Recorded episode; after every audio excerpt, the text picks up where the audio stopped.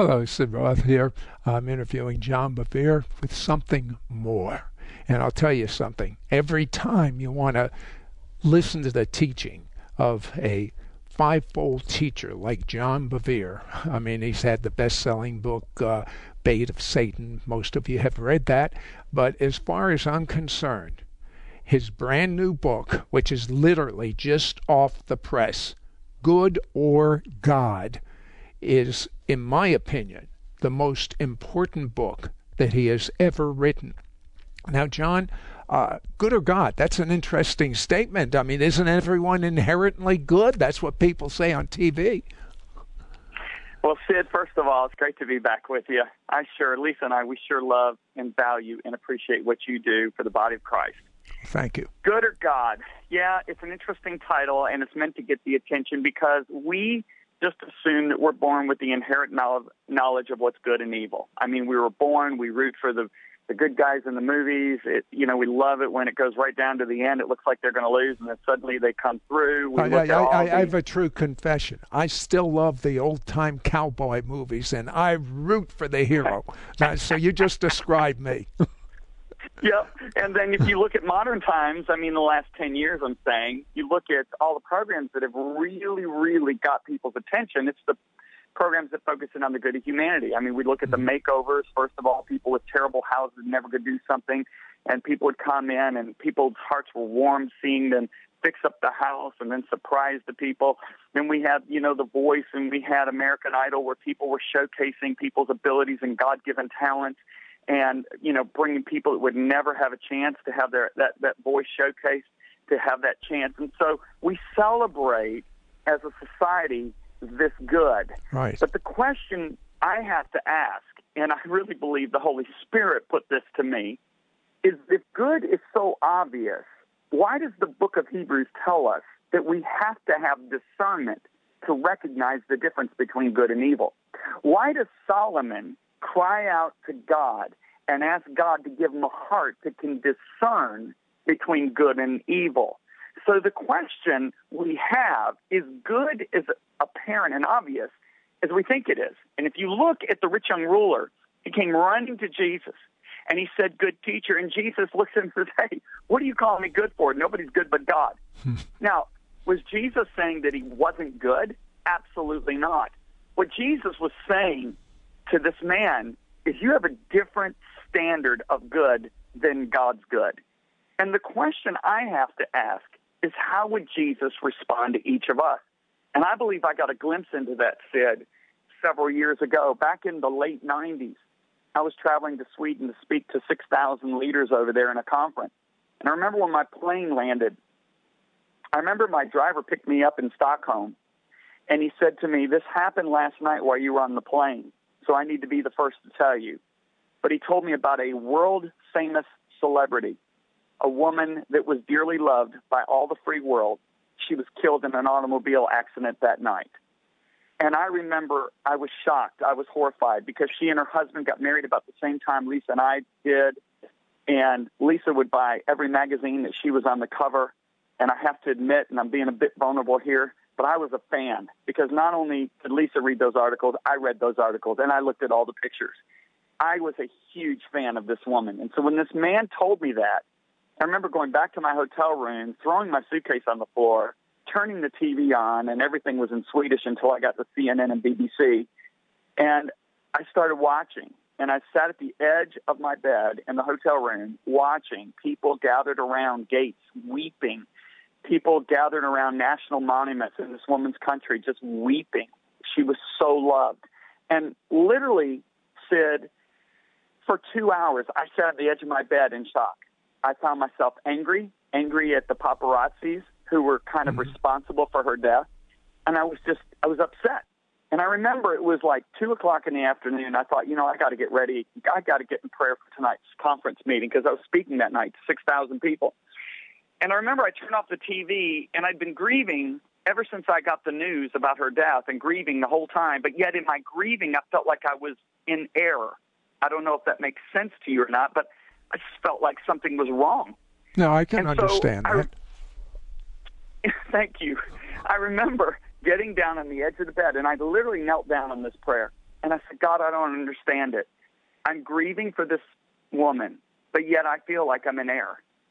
And the Holy Spirit spoke to me so clear. I mean, this is one of those times that you can almost count on two hands how many times you've heard this clear. He said, read Revelations 18. And I went over to Revelations 18 and I started reading. And when I got down to the seventh verse, my I about jumped out of out of my seat because I started reading in the measure that she glorified herself, in the same measure, give her torment and sorrow. In the measure that she lived luxuriously, in the same measure, give her torment and sorrow. For strong is the Lord that judges her, and her judgment shall come one, in one day. And the kings of this earth and the merchants will mourn at the at the Lord's judgment on her. Now, I am not saying that these scriptures were written historically about this woman. However, what God was using is these scriptures to get my attention on what on the difference between good and God. And I remember in that hotel room, it was like when I read those verses, I felt like a, a cold bucket of ice water got thrown into my face. And I was angry now. I mean, I was literally, and if I really got to be honest, I was angry. God, how could you even imply that these verses of Scripture would refer to this woman? And I said, but because God, she she has done so much for humanity. She's helped orphans. She's helped landmine victims. She's reached out to the helpless. And then I heard the Lord say this on the inside of me so clear. She's also flaunted her adultery to the entire world and bragged about it. It's obvious who you're. It's obvious who you're speaking about, and everyone saw it on the news. Saw her on the yacht. Uh, you know, you know, just flaunting this. And then he said she's openly rebelled against the house that she submitted herself to.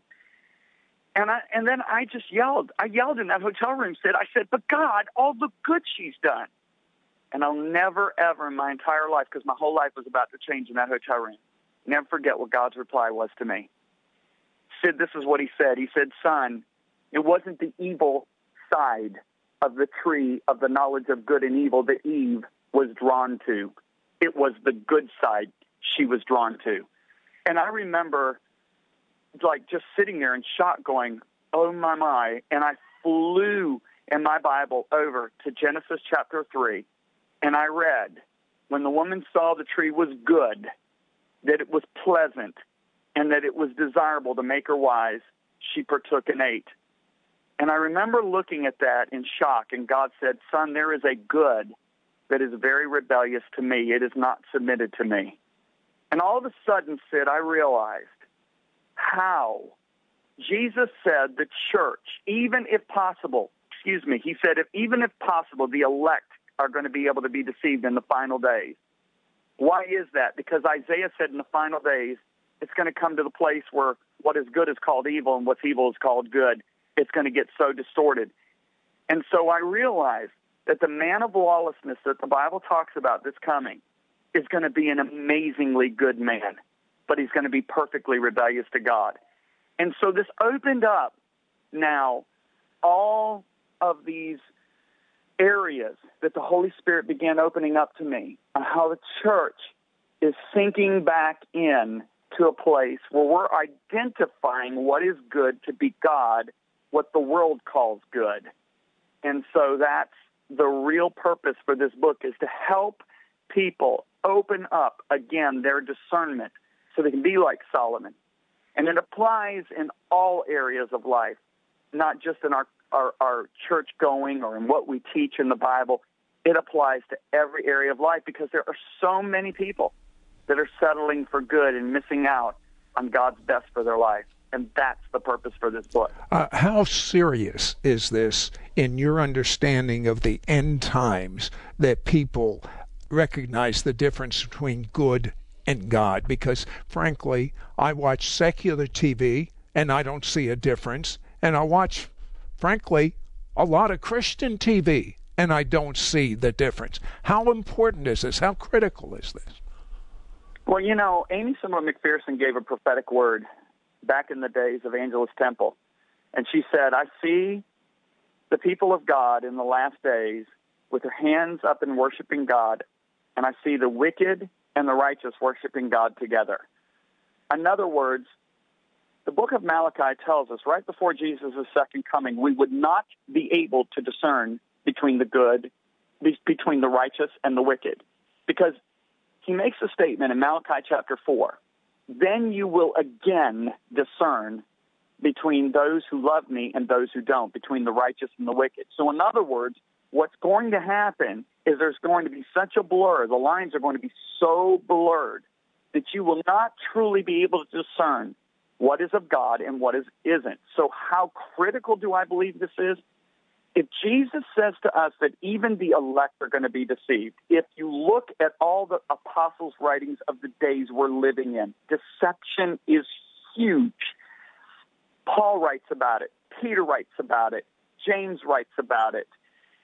Jesus warns about it. I think that we are living in those days. I don't think it, I know it, that we are living in those days right before Jesus' second coming. And there is such a burden in my heart to help people to realize, to get their compass re-pointed to north, to get themselves, their hearts recalibrated.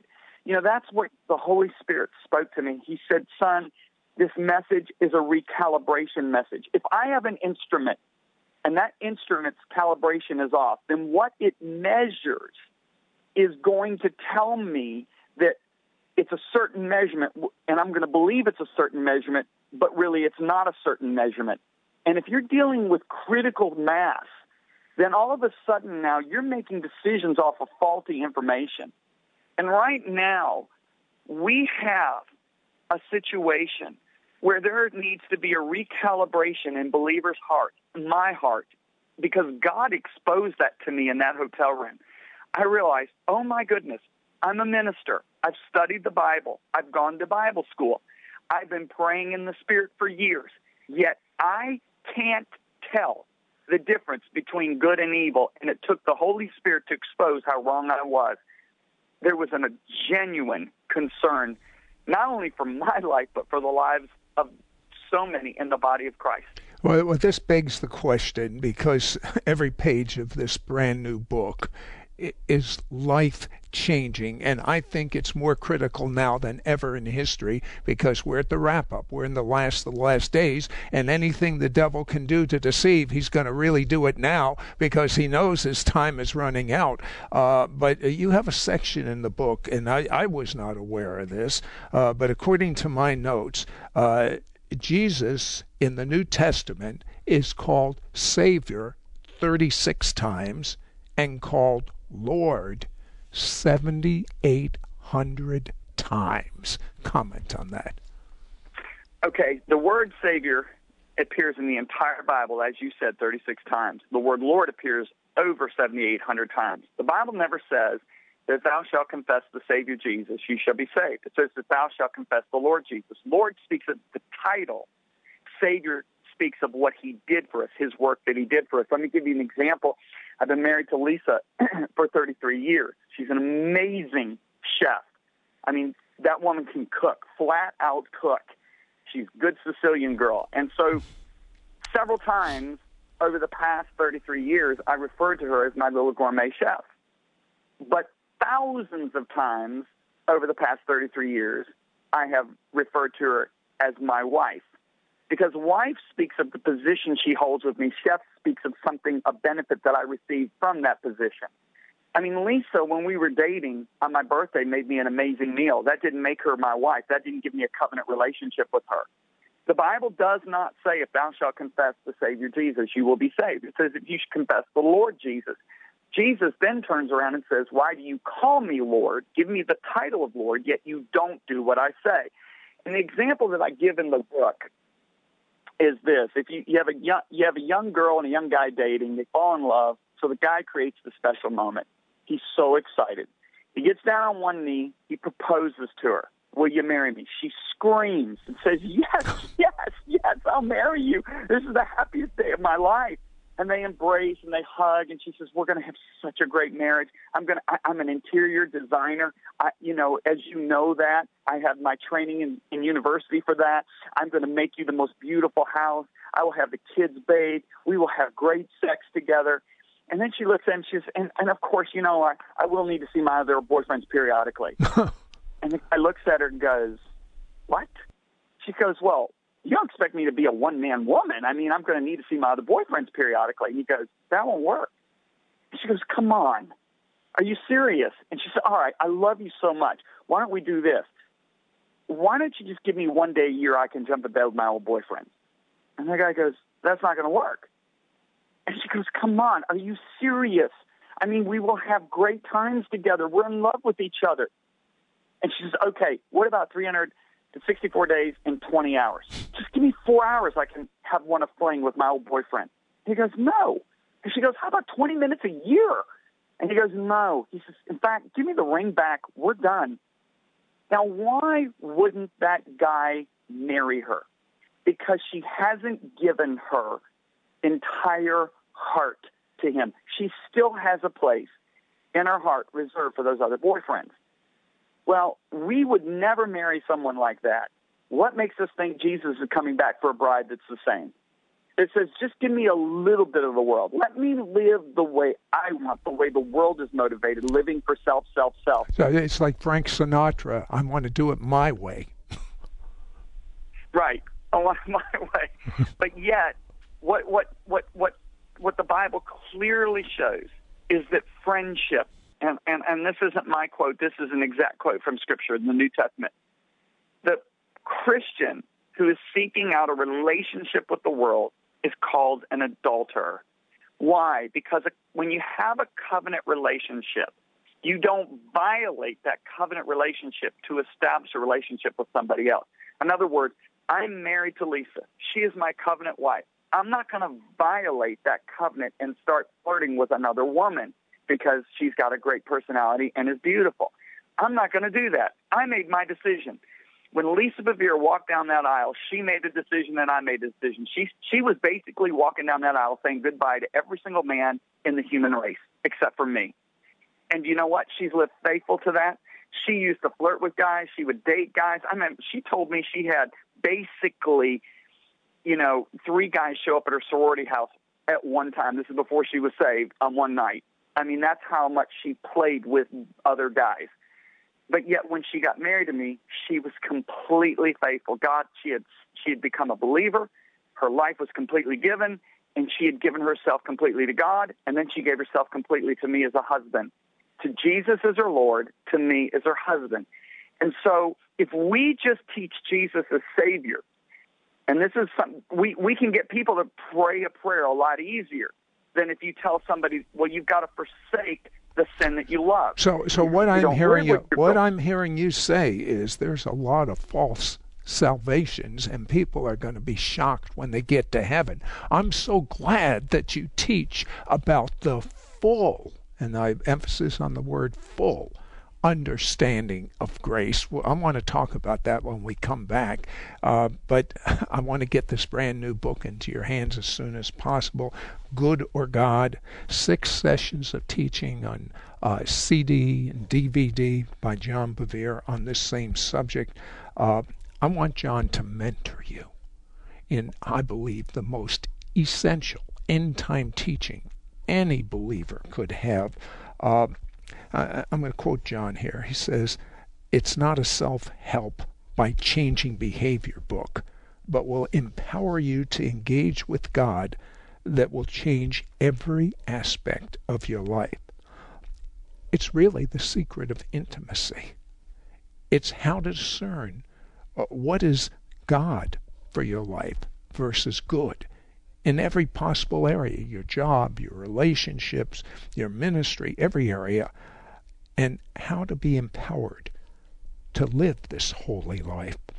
One of the benefits of this book is you will fine tune your discernment for the last days. So we have the brand new book, the six sessions, DVDs and CDs, and a special bonus we're going to include. John, after being a believer, was addicted to pornography and he found the supernatural way to be set free. And I want to include this as a bonus. Uh, we're making it available, everything I've mentioned, for an investment of $74. I say investment because we are reaching Jewish people in unprecedented numbers and he who wins souls is wise. Be right back for the full understanding of grace. Call our order only line 1 800 447 2697. 1 800 447 2697. Hello, Sid Roth here with John Bevere with something more. Uh, now, John, in 2009, uh, there was a survey of thousands and thousands of Christians about the true meaning of grace. Uh, what did they find out? Well, it's kind of interesting. Um, over 5,000 Christians were polled, and these are born again, Bible believing, Sunday morning church attending believers.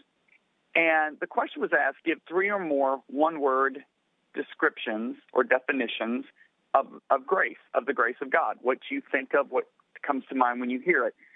The overwhelming response was salvation.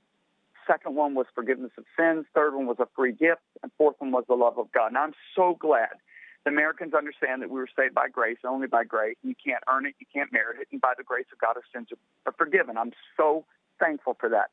The tragedy of this survey was that 2%, you heard what I said, 2%, the actual figure was 1.9% of those that were polled said that grace was God's empowerment.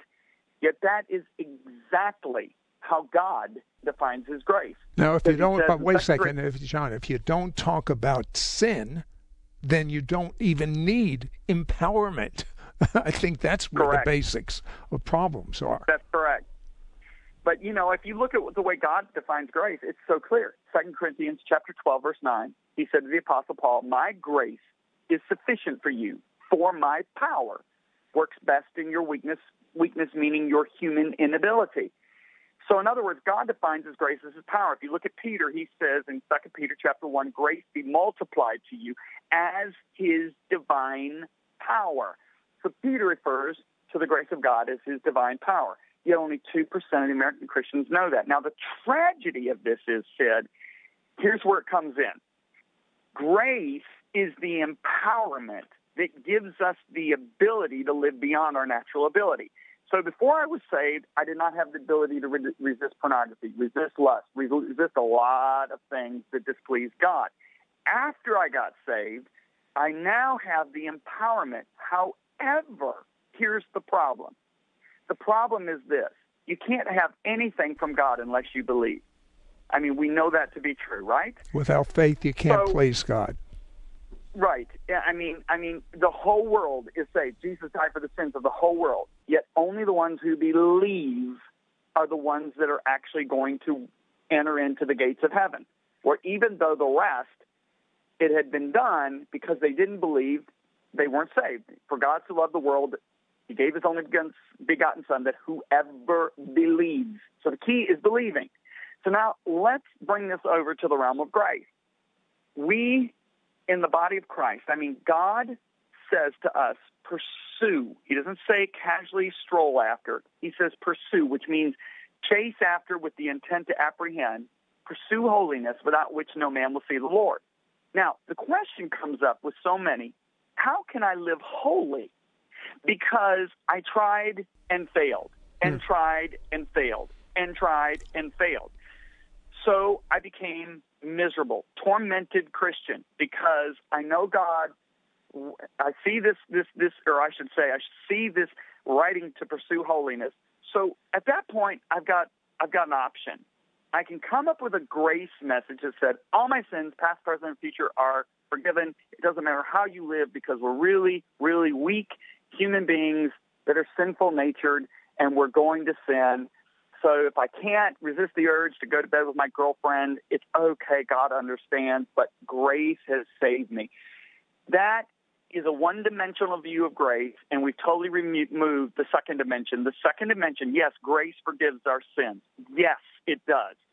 The second dimension is it empowers us to be able to live free from sin. So if I don't know that grace is God's empowerment, I can't believe what I don't know. So if 98% of the Christians in America don't know that grace is God's empowerment, that means 98% of the Christians in America are trying to live godly, holy, in their own ability. And you know what that produces? That produces extreme frustration.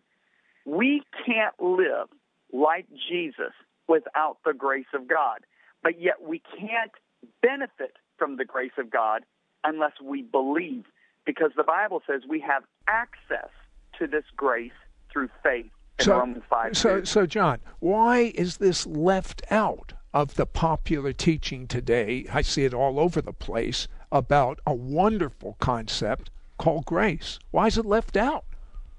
Well, we, you know, the, the, the leadership, many of the leaders in today's church were brought up under very, very stern church fathers who actually preached legalism mm-hmm. from a, excuse me, preached holiness from a very legalistic standpoint. They would beat people up. They were mean spirited. And so what happened is this generation does what we always do as humans is we swung the pendulum to the other side. We had to find a message that would appeal to the masses. And so many, and I'm not saying all, but many leaders started realizing if I come up with a grace message that is inclusive of everybody, even if they love their sin, then I can build a stronger following. And so these fathers were mean spirited. They had, many of them had very small churches. But now what many leaders are thinking is if I broaden the message and I don't talk about the aspect of holiness, then I will get people that will at least come and hear the word of God, and eventually they might be changed. But yet, if you look at the way Paul ministered to people, I mean, you've got a guy named a king named Agrippa. Excuse me, I think his name was Agrippa. He was very wealthy. He was very interested in listening to Paul. Yet Paul, what he talked to him about was righteousness, judgment, and the judgment to come, and discipline, self discipline. And it so convicted him that the man said, Paul, I can't hear any more of this. I don't want this.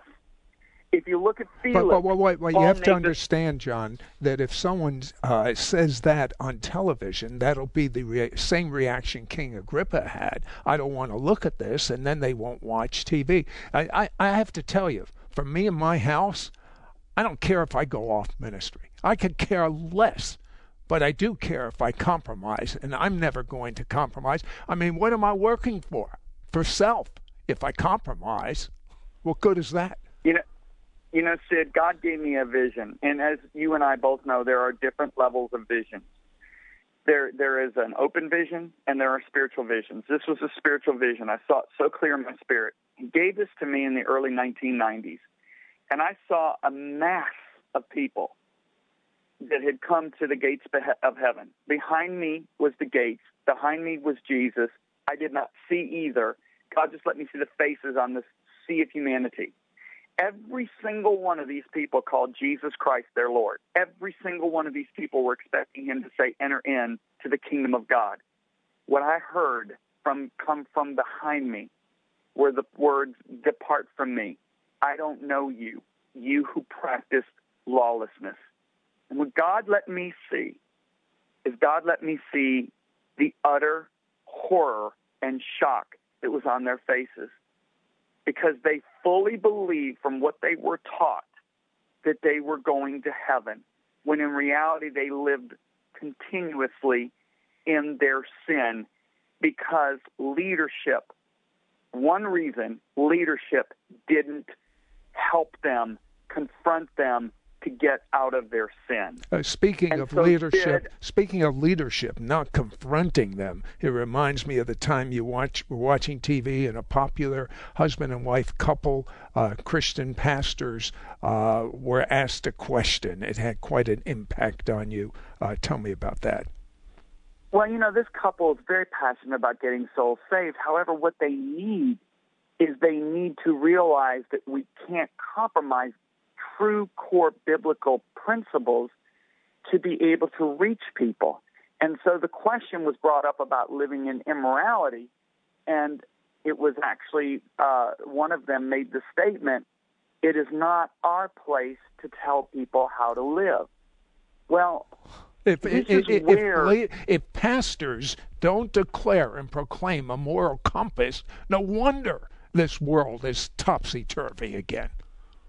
Well, it's not just the world, it's the church. Hmm. And that's why this calibration has to be brought back.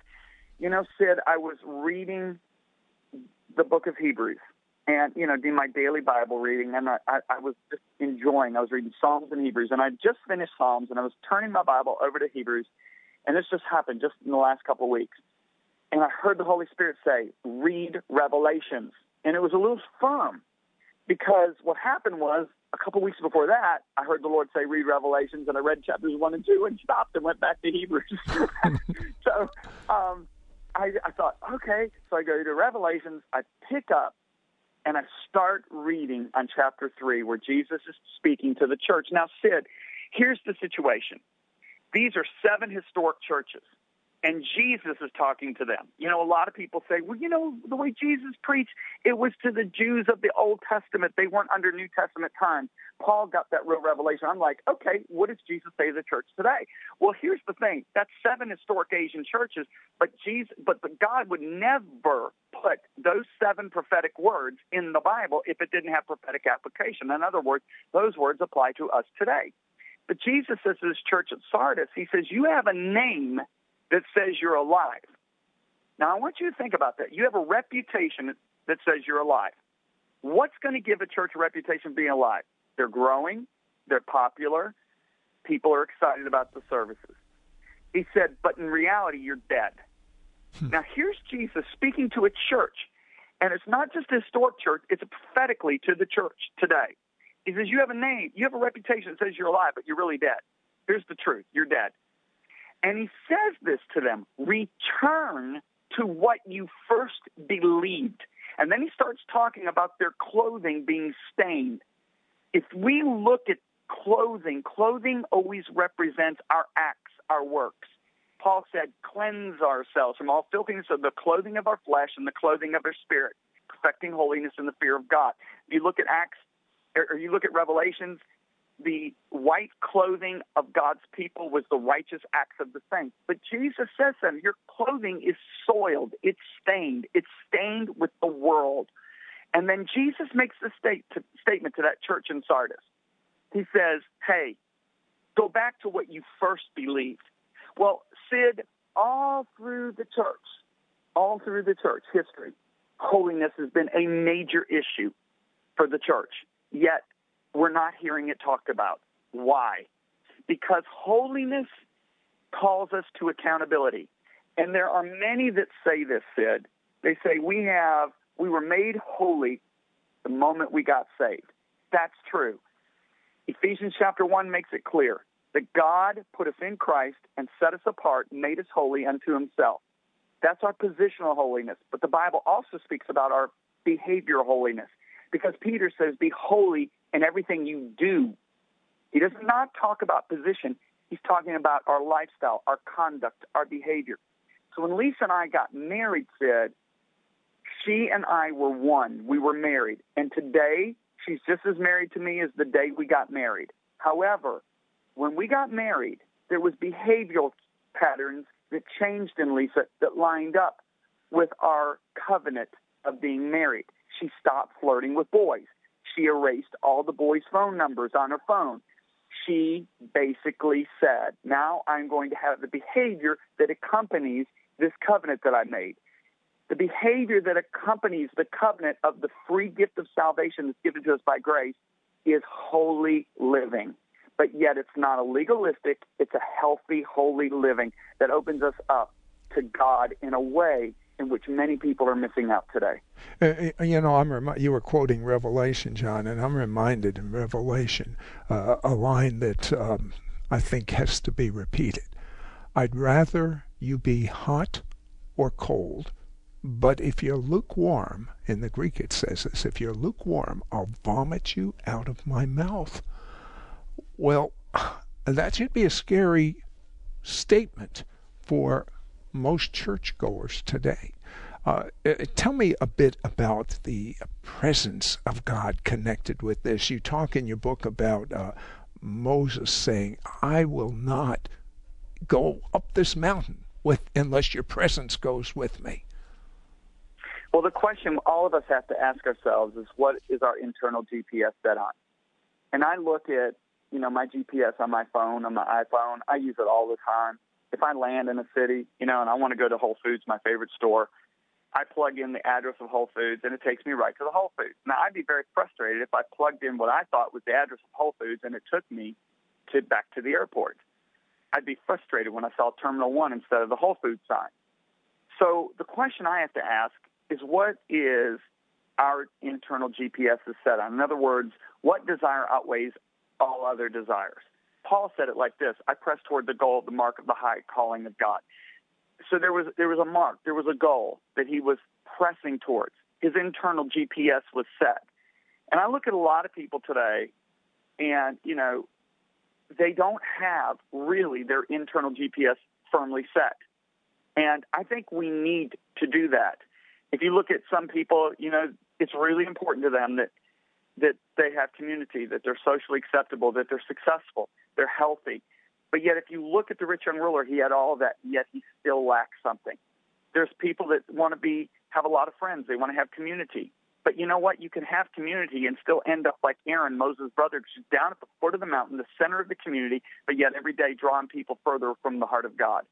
Your desires to be more noble. You may want to help the poor and help the needy. And you know what? I love that about this generation, Sid.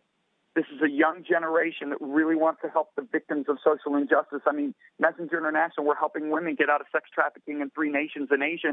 People love that and they partner with us. And I love that about this generation. But you know what? Paul said, I can give everything I have to the poor.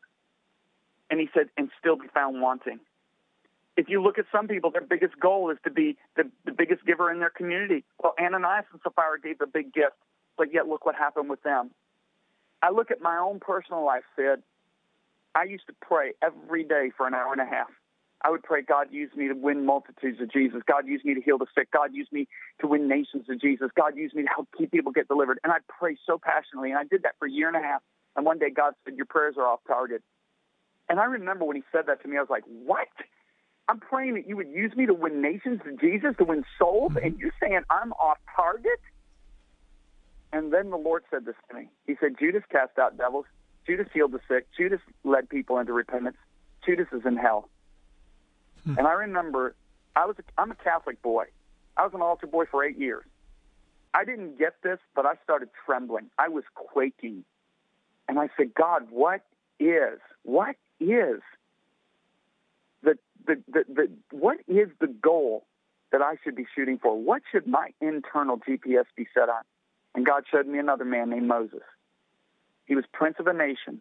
He had anything a man could want. He had any woman he could want. He had any toy he could want. He had servants at his beck and call, but he left all of it because he was after something. He didn't know fully what it was until he found it in a bush 40 years later on the backside of the desert. It was the presence of God.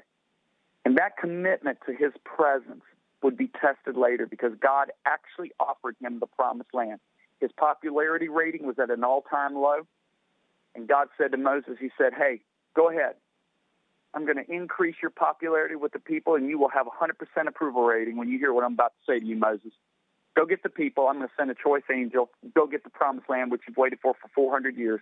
But I'm not going. My presence is not going to go. And I am so glad that Moses answered correctly because Moses said, if your presence doesn't go with us, then don't bring us up from here. Here was the desert, the place of lack, the place of affliction, the place of suffering, the place where they didn't have any variety of anything. And yet, Moses, what he was saying is, God, if I have to choose, now listen carefully to these words that I'm saying. If I have to choose, I'd rather have your presence apart from your promises than to have your promises apart from your presence. I'm telling you, I believe God's heart was thrilled when Moses said that. God I, did not I, offer I, I have to tell you, John, we have to take a break. However, okay.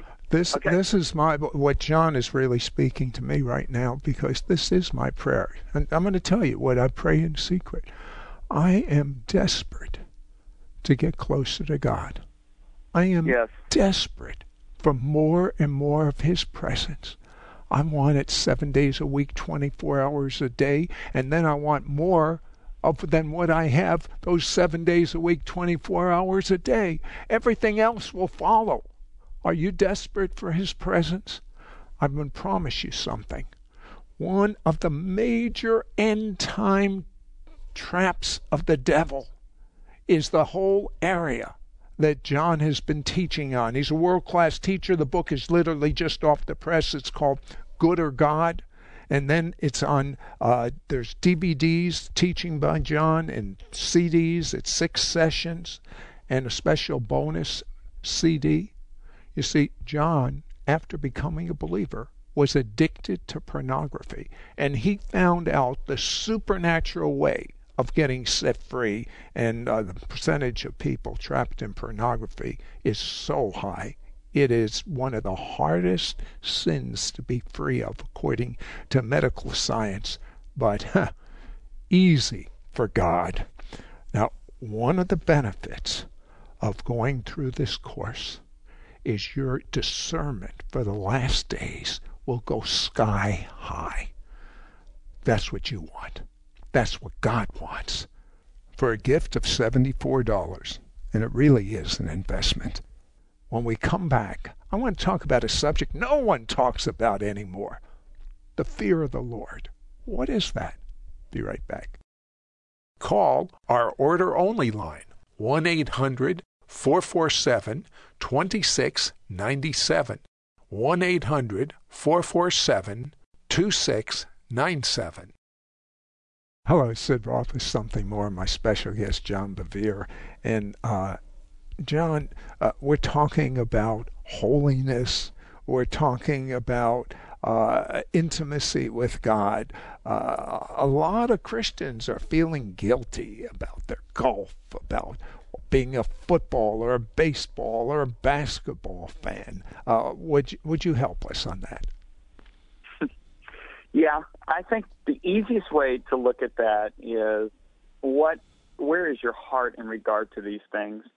You know, I look at, at when I married Lisa, I said, You're the girl for me for the rest of my life. Now, I used to date girls, I used to court girls, I used to uh, flirt with girls, I used to get their numbers. When I got married to Lisa, I stopped doing all of that. Now, does that mean that I would never ever talk to another girl again. No, absolutely not. I sit next to them on airplanes sometimes. Sometimes they are the receptionist that is checking me in to, you know, a, uh, a car rental agency. I talk to them as clerks in the grocery store. I talk to women all the time. I have a, more women than men on, on our staff. However, there's a certain way in which I relate to them now that is different than before I got married to Lisa. I look at some people and they take sledgehammers to their TV. They'll say, "I'll never watch a football game. I'll never watch this." You know, to be honest with you, my question is: is why why are you having to put these extreme prohi- prohibit prohibitations or what, what prohibitions on yourself, rather than just saying, "I'm so in love with Jesus, this doesn't really hold my interest." And I remember, you know, talking to a lady who was she was a very attractive lady, and this was before I got married, and uh, she was she was uh, she was talking about a friend of hers, and this friend was extremely attractive woman, and she was married, and these guys would kept flirting with her, and she'd go, "Well, I'm married," and they continue to flirt with her. And she'd finally look at him and go, I love my husband. I really love him and she said that was the only thing that got men to stop going after her. well, the thing is, when you really fall in love with Jesus, all these other things like football, baseball, shopping, all these other things that are attractive and the world feeds off of and lives on becomes less and less attractive to us. And so, you know, just as I didn't like uh, separate myself from every single woman on the planet once I got married. No, I still interact with women. I still have to live in this earth. Even so, when a believer comes to know Jesus, we should be so in love with Jesus, and now our posture, the way we, in the way we uh, participate in the things the world does, changes and looks like a different picture than when it was than before we were saved. Does that make sense, Sid? Although it makes sense, uh, I like sports. I use that to unwind. In fact, the more boring game I can find, the better off I like it uh, before I go to sleep. Am I wrong? No, absolutely not.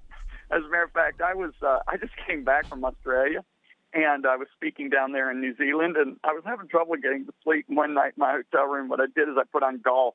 I, you know, I like to play golf, but man, that put me to sleep so fast. uh, okay, John, our time is slipping away. Uh, have have we lost a healthy fear of God? Well, you know, Sid, it's interesting you bring that up. I've had literally people argue with me, hey, God's not given us a spirit of fear. He's given us a spirit of love and power and a sound mind.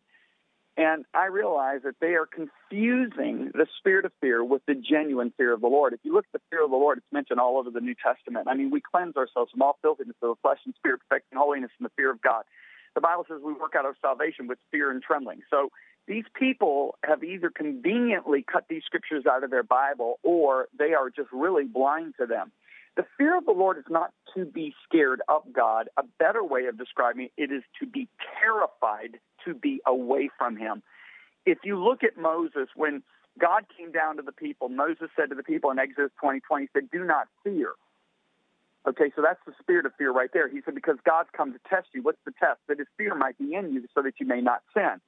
So Paul Moses differentiates. He talks about two different fears there. He talks about being scared of God. The person who's scared of God is something to hide. Hmm. I mean, what does Adam do as soon as he sins? He hides from the presence of the Lord. The person who fears God has nothing to hide. He's terrified, or she's terrified, to be away from God. And with that, because God is so magnificently awesome, there is a healthy trembling that comes. If you look at Isaiah, Isaiah was a godly man. He preached woe to those who call evil good and good evil, woe to the proud, woe to the drunkard in Isaiah 3, 4, and 5, or excuse me, Isaiah 4 and 5. But then he comes to Isaiah 6, and he has one glimpse of God in his glory and his greatness. And he's not saying, woe is the drunkard anymore. He's saying, woe is me. Because for the first time in his entire life, even though he was a preacher of righteousness, even though he was a godly man, he realized who this awesome being was that he served. If you look at John, John was a friend of Jesus. He even put his head on his chest. But yet, when John saw Jesus in his greatness on the island of Patmos, he fell down like a dead man. And Jesus had to say to him, Don't fear. He was saying, Don't be scared of me. You have a healthy fear of me, but don't be scared of me. And so, the fact that we are not preaching the fear of the Lord, is a big factor of why the church has become so worldly because I look at the love of God, and the love of God keeps us from legalism. There's two ditches on every side of the road, and the narrow road of life has two ditches. The first one is called legalism. You know, we were in a legalistic ditch back in the 50s and 60s. I mean, we are all about women wearing their hair up in a bun and no makeup and all that stuff. But a woman can wear her hair up in a bun, have no makeup, no jewelry, still have a seducing spirit up their eyeballs. That's not holiness. And so what happened was we were in this legalistic ditch, and we we had this charismatic move come, and we found out that our daddy loved us. I mean, Oral Roberts came out with a revelation: God is a good God. That was major. And that love, the love of God, got us out of the ditch of legalism. But what we did is we went to the other side of the road and right. fell in the other ditch. That other ditch is called lawlessness. And God's given us another force that keeps us out of that ditch, and it's called the fear of the Lord. Because by the fear of the Lord, the Bible says one departs from sin. I remember when I met with with a with a famous evangelist who was in jail uh, for for committing crimes against the, the U.S. government, and he had read one of my books and asked that I'd come see him. And I remember, you know, he looked at me and he said, "This prison wasn't God's judgment on my life; it was His mercy." He said, "Because mm-hmm. if I would have kept living the way I was living, I would have ended up in hell forever." And I remember I was just awestruck by him saying that. And so when I got comfortable with him, I said, "Well, listen, I know you love Jesus passionately." I said, When did you fall out of love with him? And he said, I didn't. I said, What do you mean you committed adultery seven years before you even got sentenced for prison? I said, You went to prison for mail fraud. What do you mean you loved him all the way through it? And I was mad at him, Sid. And he looked at me and he said, John, I didn't fear God. Hmm. He said, I loved Jesus, but I didn't fear God. And he said, There's millions of Christians in America that are just like me. They love Jesus, but they don't fear God. John, I want you to comment briefly. Um, uh, a lot of people feel that biblical morality changes with the times. For instance, everyone lives together and is not getting married. Therefore, it's okay with God. What would you say? Well, the Bible makes it very clear. The Bible is a timeless message. Our methods aren't timeless, but our message is its message is timeless. And the Bible makes it very clear that when you live with somebody, you're committing fornication because you're having sex with that person before you're married. And the Bible says that that is reserved for covenant relationship because it reflects Christ's relationship with his church. And so somebody that's living in fornication and says that they are serving Jesus, they're lying to themselves because they are literally disobeying a direct command that's all over the New Testament. John, I would like to settle something right now. Uh, earlier in something more, uh, we talked about the difference between the Lordship and Jesus just being our Savior.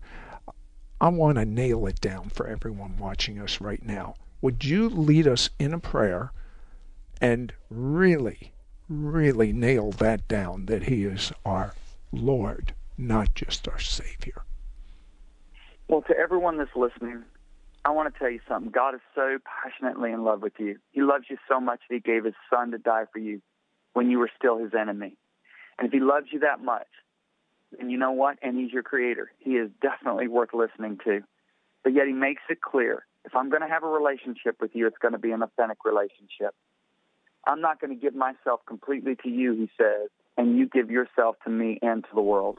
He wants a true relationship. Oh, John, so uh, John, way, let me let me repeat that prayer after you when you pray it, and everyone watching us, you repeat that prayer with me. Absolutely. So the only way that you can receive Jesus is by accepting His supreme authority in your life, and you can pray this prayer by saying this: Dear God in heaven. Dear God in heaven. Forgive me. Forgive me. For living life my way. For living life my way apart from you. Apart from you. My Creator. My Creator. But this day. But this day. I give. I give. My spirit, soul, and body. My spirit, soul, and body. Everything I am. Everything I am. Everything I have. Everything I have. To you, Jesus Christ. To you, Jesus Christ. Jesus, you are now my Lord. Jesus, you are now my Lord my King, my King, the supreme authority in my life, the supreme authority in my life, and my Savior, and my Savior. And I will love and serve you all the days of my life. And I will love and serve you all the days of my life. In Jesus' name. In Jesus' name. Amen. Amen. Uh, John, I cannot impress the necessity for people to get your brand new book and your six sessions of teaching. Uh, it's on DVD form and CD form. Uh, it is without a doubt, when you grasp what John is speaking, you will have your discernment peak to the point is necessary. We're coming into times where Uh, uh, uh, I have friends that live in Israel. And when they were having the bombings of buses there, uh, they would pray before they would take a bus. And the Holy Spirit would say, Don't take this bus. Take this bus. That's the level of discernment you're going to have to have in the last days that we're, we're living in. It's not a, a self help book. It's not a change of behavior book. It's a book to empower you to do all that God's called you to do so we're making that available, plus the bonus CD on John had an addiction after being a believer even to pornography and he found God's supernatural keys of being set free. We want to make that available to you for investment of $74. Uh, John, last minute, give us a nugget. Well, I just want to say this that sometimes there are, you know, there are things that we need to do, we need to hear that will save us. If you look at a guy, you can go to a doctor and he can have a small tumor, and the doctor can say, you know what, you need to get that tumor, it's malignant, out of your body. We can fix this thing up. It'll take about a month. And then you look at a situation where this guy walks out. He's he's frustrated. He doesn't have the month to give.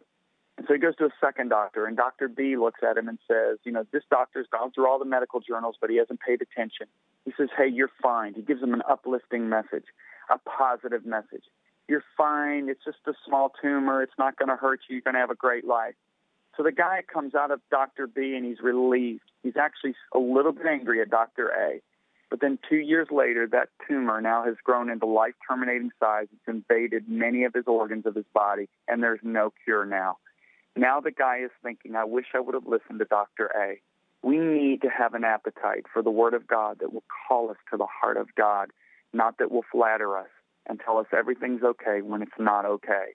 I would encourage every single one of you to get a hold of this and to study your Bible with this right next to it and make sure that your heart is calibrated properly for these last days.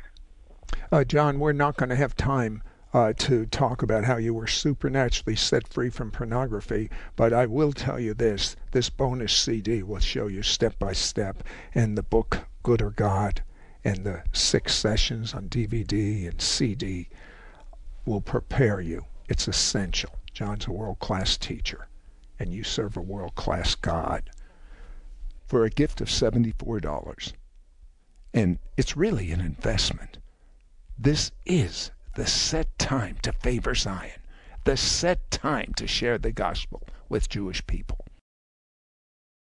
To place a credit card order for today's offer, call anytime at 1 800 447 2697. That's 1 800 447 2697. Or log on to our website at www.sidroth.org. To hear this week's interview or watch archives of our television show, It's Supernatural, visit our website at www.sidroth.org. That's www.sidroth.org. Discover how you can begin watching for free our 24 hour, 7 day a week TV network, ISN, the It's Supernatural Network. You can write me at Sid Roth, Post Office Box 39222, Charlotte, North Carolina 28278. That's Sid Roth, Post Office Box 39222, Charlotte, North Carolina 28278.